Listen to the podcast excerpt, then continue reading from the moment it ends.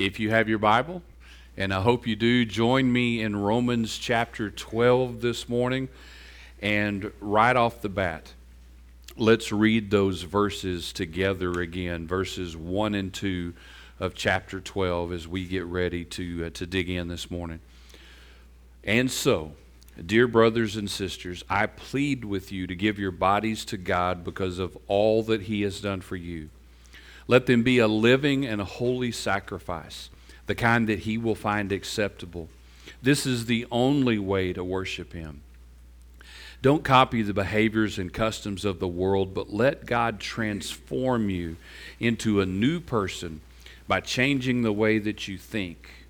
Then you will learn to know God's will for you, which is good and pleasing and perfect.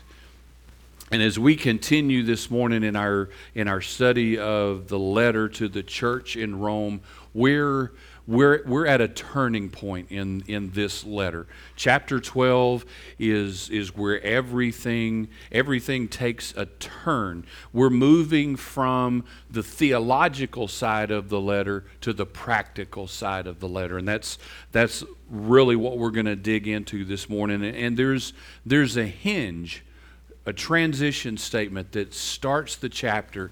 My translation, if you heard that, it said, And so, dear brothers and sisters. Your translation, depending on what you've studied, uh, it may say therefore.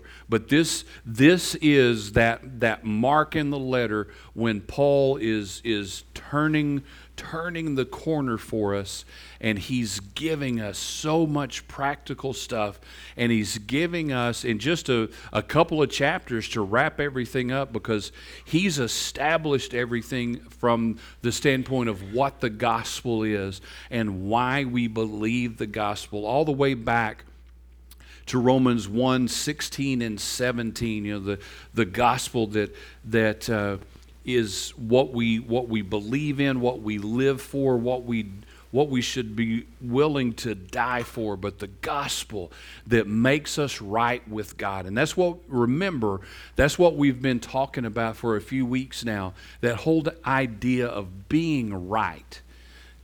Not being right, but being right with God taking on his righteousness that he gives us as a free gift by grace through the death, burial, and resurrection of his son. He makes us right. When God looks at us, he sees us through the lens of his son, and he sees us as righteous people. And Paul's been laying the groundwork for us to understand that. And then he's been laying the groundwork for us, too, to understand what it means to be right with ourselves. If you really think about what we've been talking about, especially the last three or four weeks, we've spent a lot of time talking about how, specifically addressing uh, Paul's letter addressing to his fellow Jews, but talking about how we still struggle with trying, trying to do, trying to be right, trying to live by a standard that we've created, not a standard that God created, but a standard that we created. And we put all of this stuff in the way of our relationship with God when God made us right with Himself. He made us righteous. And everything has been fulfilled. So, what Paul's been trying to get us underst- understand through these first 11 chapters also is for us to be right with me. God's made me right with Him, so I can be all right with me too. I can trust God and I can live by faith in God, and there's nothing that I have to do to earn anything and there's nothing that I have to do to increase my favor and my merit with God because it's all been done. It's all been accomplished because God, through Jesus Christ, took care of all of that. And all, and, and, and I don't want this to come across as a simplistic term, but it really is simple. And what Paul's been trying to get that audience then and us as an audience today to understand all we have to do is live our lives in Christ. That's all we have to do. But we complicate it with so much other stuff. And Paul's been telling us stop it. Just stop it. Just live your life in Christ. And then we, we started a couple of weeks ago with this transition statement. And you didn't know that this is what we were doing. But this is, this is what is so much fun about studying this letter out. I told you a few weeks ago and started asking you this question because the gospel should be transforming our lives. This this living and being right with God and living and being right with ourselves should be transforming who we are. And I've been asking you a question now for three or four weeks. Are, are we allowing the gospel to shape our lives and the Spirit to control it? And even a couple of weeks ago, I stumbled on it and I said, Are we allowing the gospel to shake our lives and the Spirit to control it? And that was an accident but the more and more that I've rolled that around in my head, I really think that those two words work together. The gospel shaping us, and the gospel is what we're going to look at this morning as we continue this idea of being right and talk about what it means to be right with others. Because the gospel should shake everything about us in our relationship with other people. It should shape us, but it should shake us too, because remember, the gospel is only good news if it gets to people in time. And we don't know what that time is. And the gospel should shake us that deep that we, we, we just, we've got to know that we know that we're, that we're right. And we've got to know that we've got to know that we've got to know that our friends and our family and our coworkers and all the people we've talked about for a few weeks too, our circle of influence, those people that we're with all of the time, do we know that they know? And it's their choice. Remember, we, we can't force anyone to make a decision.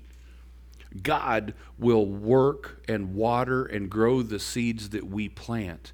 But the gospel should shake us to the core that we've just got to ask because we know the hope that we have. And we should not want anybody else to perish. We're even going to talk about our enemies this morning. And I'm going to challenge you later to share the gospel with your worst enemy. But that's what the gospel should do to us. It should shake us and shape us to the point that we've got to know that our enemies have heard the message. So, butterflies. What do butterflies have to do with all of this stuff? I didn't just show you a, a, a quick video about science just for nothing. There, there's a word in these verses, these first two verses that you've already heard, and I've said it three or four times again already this morning. The word is transform. And my Greek is really bad, and the study of Greek is really old, but this comes from a word in the Greek, metamorphomai. We're going to pretend like I said that right.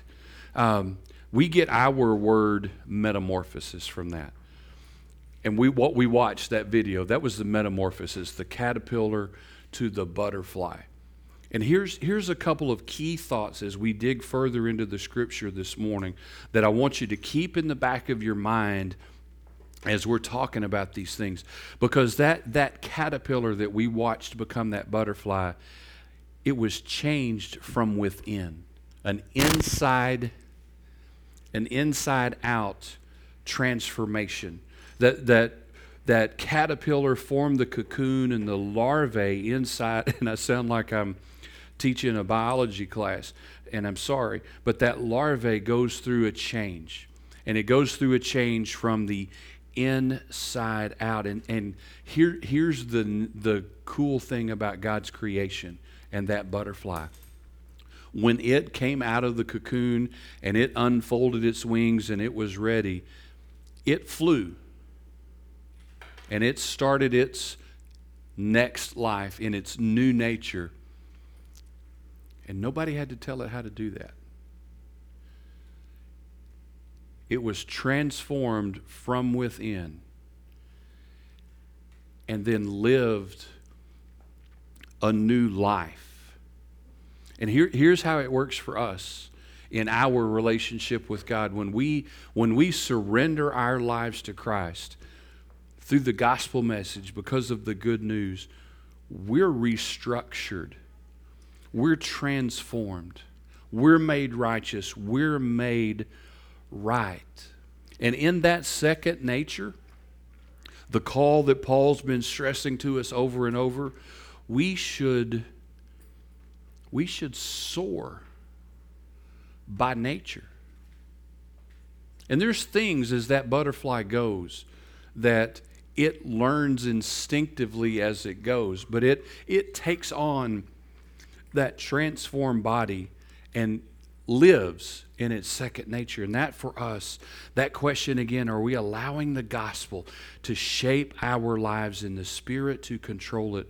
That should be who we are, that second nature. But again, Paul has stressed it to us over and over. We, we get to trying to be right and trying to do stuff, and we get tired and we want to give up when the truth is that because of our new nature and because of our desire to live for God and, and what He's now instilled in us, our obedience to Him should grow from a desire within because we've been transformed. And the cool thing about it, it it's never over.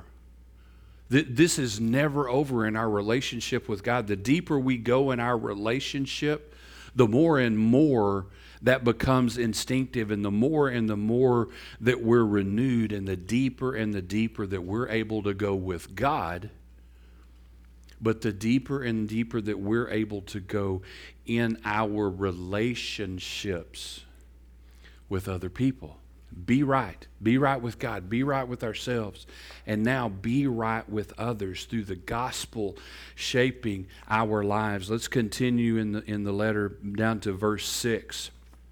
Paul continue, continuing on, and this is, this is how we we do these things. Remember that practical part of living in our relationship with God and with other people. In his grace, verse 6, God has given us different gifts for doing certain things well. Spiritual gifts. We're all given spiritual gifts. And there may be some of you here this morning that have heard nothing about spiritual gifts and don't know what they are. And in those verses, just prior and just after verse 6, Paul gives. Paul gives an example of a few. It's not an exhaustive list. There's three or four places in the New Testament where you can, and I can, I can share that information with you as well, where you can see what some of the, the different spiritual gifts are. But there's, there's the gift of mercy, uh, there's a gift of giving, um, there's a gift of teaching. Um, and, and, and the list goes on and on and on. And we're all we're all gifted. Some of us may have the same gift, but most of us don't. We're gifted differently. And there, there are tests that you can take that can show you what your gifts are. But here, here's another reality for us as well that as, as we learn and discern what our gifts are, and don't, don't think this is something that, that is as complicated as it's going to sound because spiritual gifts are another thing that we can make a mess out of um, because what happens because we're people we want this gift but we don't have it. And so jealousy can can rear its ugly head. Pride can pop up because well i've got this gift and you don't. So i'm better that no, don't ever, don't ever let the enemy tell you that lie because God gifts us all differently. So we come together as a body and we use our gifts together as a body to glorify God.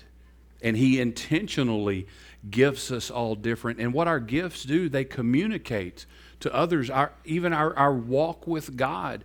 Um, some of the gifts are temporary. Our gifts can change. Some of, some of them are, are using our own terminology, long term, long lasting. It's a gift uh, that, we, that we will have for a long time, maybe forever. But the key to our spiritual gifts is that they're all, all of the spiritual gifts are equally important. And all of our spiritual gifts, the way that God gives us, they require us to use them because we're all created for service in God's kingdom and service to each other. Think about it this way, uh, just to kind of give you an idea of how gifts work in the body. Um, and I'm going to give you an example of the physical body, but we're going to make it kind of fit us as, as a body. My, my left elbow itches. I can ask God to take that away, but more than likely, He's just not going to zap my left elbow to make the itch stop. What He's going to do through the marvel of the body is the communication is going to go from my brain to my right hand to scratch my itch. My right hand's gifted and different than my left elbow, and my right hand is able to serve my elbow and take away the, the, the itch to, to walk through that with my left elbow. But here's how it applies to the body with, with our gifts. My right hand ministered to my left elbow. But in the body, we have, we have joys and we, we have exciting things and we have struggles and we have hurt and we have pain, and there's someone in the body gifted to minister to that pain, to that issue, minister to that to that joy. But if we're not if we're not together and if we're not actively engaged in the body of Christ and we're not actively engaged with each other, we're going to miss those opportunities to utilize the gifts that we've been given and to serve each other and to serve the church as well. Moving on, verse, let's pick up in verse 9 of chapter 12. Paul continues to write, Don't just pretend to love others, really love them. Hate what is wrong, hold tightly to what is good, love each other with genuine affection, and take delight in honoring each other. Never be lazy, but work hard and serve the Lord enthusiastically. Rejoice in our confident hope. Be patient in trouble and keep on praying. When God's people are in need, be ready to help them. Always be eager to practice hospitality. Bless those who persecute you. Don't curse them. Pray that God will bless them. Be happy with those who are happy and weep with those who are weep. Live in harmony with each other. Don't be too proud to enjoy the company of ordinary people and don't think that you know it all. You hear, you hear do you hear these instructions, these practical instructions, practical application from Paul of how the gospel should impact and shape and drive us drive us every day. We've been given through through God we've been given a new power and that power is love and our love for people and our love for each other should differentiate us, should make us stand out, not make us proud. Again, something we've got to be so very careful with. Not to be proud, but it's something that should differentiate us from the world around us, make us stand out, but make us attractive at the same time. The love of Christ and the love that we have for each other should make us attractive to the outside world. And what Paul is saying, if you again, I know I can be a nerd about this, but if you dig into the language and really look at it, what Paul is saying, we've been given the power to love, love each other with the love of family. That, that's how that translates into English. To love, love each other with the love of family. You ever told anybody you love, love them? Not just I love you, but I love, love you. That, that's the power that we have through the gospel that's shaping our lives. And think about this idea of family. I hope as I share this with you this morning that this for you is a reflection of your family. If it's not, I hope for you it's a reflection of this family. Again, the heart of who we are as a church. But that that idea of family brings a whole different criteria into the mix and into the discussion because in a family we don't give up on anybody right? In our family we don't give up on anybody. We're devoted to each other. We'll rearrange our life for family. And it's never an option i hope i hope it's never an option to boot anybody out of the family or to give up on them. It's not an option for a family. And again, if this if this for you is not your family that you know, what I pray is that again, here our family. That's that's what you know, that's what you sense, and, and that's what you feel. That kind of love for each other We'll never give up on each other. We'll never boot anybody out, but we would rearrange our lives to take care of our family because that love that God gives us, that hope that we have through Christ, is an overflow of our lives. And that overflow of love gives us a new level of patience. Patience with and this, this is a big word when it comes to patience, but patience with everybody.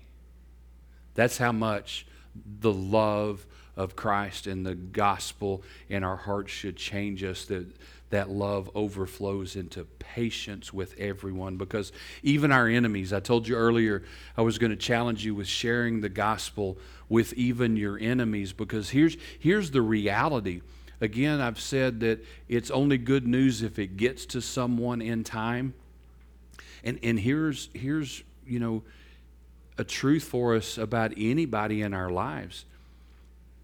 And this, this is going to sound funny, but if they're not dead, God's not done yet. If they're not dead, God's not done yet. There's still hope.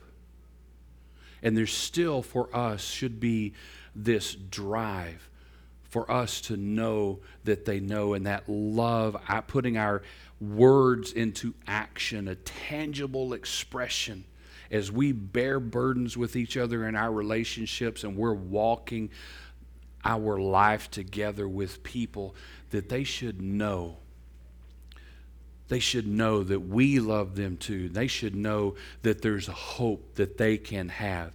And, and they should know they should know that we believe in them and we want them to know and we care deeply for them, just like even our enemies, just like they're our family. Because if they do hear the good news, surrender their lives to Christ, they're made right with God just like we are, and they're part of the family. And we have, we have an obligation. We have an obligation through the gospel to love them, to welcome them.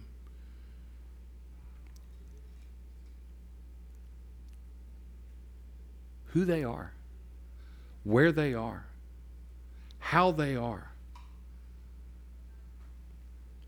Because the gospel the hope in Christ is for everybody. There's not a caveat that says this is for them and not them. The gospel is for the world. God wants people to know, and the gospel should compel us to let the world know back to back to verse one, and I, I won't read it again. Uh, it may be on the screen behind me, but again, in in verse one, when we're especially when we're talking about our enemies, I keep coming back to that because it's so very important what we've got to remember we're not we're not called to repay evil with evil. There's plenty that we could talk about. Vengeance is god's it's not ours. We're called to love people. But what we've got to remember when it comes to us forming our opinions about who's good enough for us to share the gospel with. What we should always remember in, in verse 1, we should go back to the point of remembering what God did for us through Jesus Christ because we were God's enemy as sinners. And God loved us enough to send His Son to die for us. And when we believe in Him, we're made right, we're transformed. And we should always remember that we are sinners first. Then we're sinned against. And it's never when it comes to our enemies, it's never more. Think about this it's never more than what God has forgiven us for. We have nothing against anybody else that's more than what God has given us for. Nothing. Let that let that resonate. And think about that question again. Are you allowing the gospel to shape your life? And the Spirit to control it? Are you so saturated by the gospel that our relationship and the relationship around us are transformed as God is making us right with the people around us as well? And again, it starts with Him. We've got to be right with Him. And then He makes us right with ourselves. And then we've got to live our, our life to be right with others in the world around us. It's just what we're called to do. We don't have a choice. We don't have a choice. Let's, let's move ahead in the text. We're going to read a couple of verses here in chapter 13, and it's really going to sound strange because Paul, Paul makes nothing, nothing is, nothing is a, a, a misinformation, but it just kind of seems odd. But it, it's important to us as well as we move into chapter 13 and we start talking about the government. Why would Paul just throw this section in about our relationship with the government? Because it's, it's important. and we're not going to talk about political stuff. And we're not going to talk about a political stance. We're going to talk about our relationship. In ver, uh, chapter 13, verses 1 and 2. Everyone must submit to the to the governing authorities. For all authority comes from God, and those in positions of authority have been placed there by God. Have been placed there by God. So anyone who rebels against the authority is rebelling against what God has instituted, and they will be punished. And here, here's just briefly on, on this section to understand we've got enough going on in our world with government and our opinions of a lot of things. But as Paul was writing this letter and he was stressing to the people about their relationships with other people and how the gospel has changed our lives, the, the government in Rome that Paul is writing about specifically, their relationship with the church was uneasy at best. At best. The Emperor Caligula at the time was just an evil and vile man. He killed his wife and his son so that they wouldn't rebel against him and take his place as leader. He installed his horse as a senator so that he always knew that he had at least one vote in his favor. And, and this is this is this is legitimate stuff. Caligula was just a vile man. But what Paul is wanting the people then to understand and what uh, for us to understand. He appointed the people in charge then just like he has today. And they have power, God given power. We don't always agree. We probably rarely agree. But they're, they're there for a purpose by God. And we have a responsibility. We have a responsibility through the gospel of Jesus Christ to submit and obey out of honor and obedience to God to those that are in authority. We have an, a responsibility to honor them as God's servants. As hard as it is and as much as it hurts, we have a responsibility to honor them as God's servants. And we have, and this is what Paul's wanting them to understand, and we're going to move on and, and close. We have a responsibility to engage with them as well. And I, we're not going to get into any political discussion, but we have a responsibility to engage with those that God has ordained and put in place for His purpose. We can't sit back and do nothing and complain about it. We love, we respect, we honor, and we engage. Moving on so that we don't get caught there. Verse 8 of chapter 13. Owe nothing to anyone except for your obligation to love one another. If you love your neighbor, you will fulfill the requirements of God's law. For the commandments say you must not commit adultery, you must not murder, you must not steal, you must not covet. These and other such commandments are summed up in this one command love your neighbor as yourself. Love does no wrong to others, so love fulfills the requirements of the law and bringing, bringing our time together to a close this morning. Love your neighbor as yourself. And there, there's so much evidence in that one statement to what we're allowing the gospel to do in our lives. Our neighbors. And it, it brings up a question that we ask all the time. And there's even someone in Scripture that asked Jesus this question but it's important for us this morning who's my neighbor? Who is my neighbor? Your neighbor is not just the person living in the house next door to you. We've got lots of neighbors in the world. Yes, they count on your cul de sac or your street or whatever it is, they count. But our neighbors are everyone around us. And the love that fulfills God, God's requirements, and the love that fills us, and the love that God equips us with to make us right with others should be evidence in our lives as the people around us see who we are in Christ. And I'm going to ask you a tough question that I want you to ponder for a second.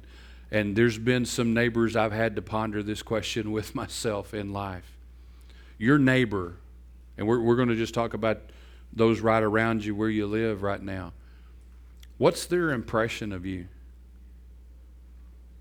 The last thing that they saw or heard in your driveway. What do they think? Do they think that you're off your rocker? Or do they think that there's something wrong with you because something has changed your heart and there's something about you that just exudes love for people? What do they think? I don't want you to answer that question. I just want you to ponder that yourself and I'll I'll make it a brief statement this morning, but I've had to apologize to a neighbor in the past because what they saw and what they heard wasn't a reflection of the gospel in my life. But it should always be our neighbors, and especially those right next to us, they should know whether they can speak English or not. Because we have a neighbor that doesn't. But they should know that there's something different about the way we live our lives because something, someone has transformed us. Transformed us. Are you allowing the gospel to shape your life and the Spirit to control it. Let's pray. Father, again this morning, God, all we can do is say thank you. All we can do is say thank you. And God, we're, we're in awe of you. Um, God, we're in awe of your love for us. God, we're in awe. God, just in the simplest terms, we're in awe of what you think about us. And God, just the, the reality that you love us so much, that you've made us right with yourself through our relationship with your Son. And God, for us, I pray as, as we go out today, as we go out every day, that we remember Paul's words and that we let the gospel and our relationship with you constantly transform our lives so that others know, others know that you love us and we love you, and that we love them. So, Father, use us in amazing ways. Give us those opportunities to share your name, make us aware of them, and give us the courage to step into those conversations until the whole world hears, Father. And we pray this in Jesus' name. Amen. Let's worship.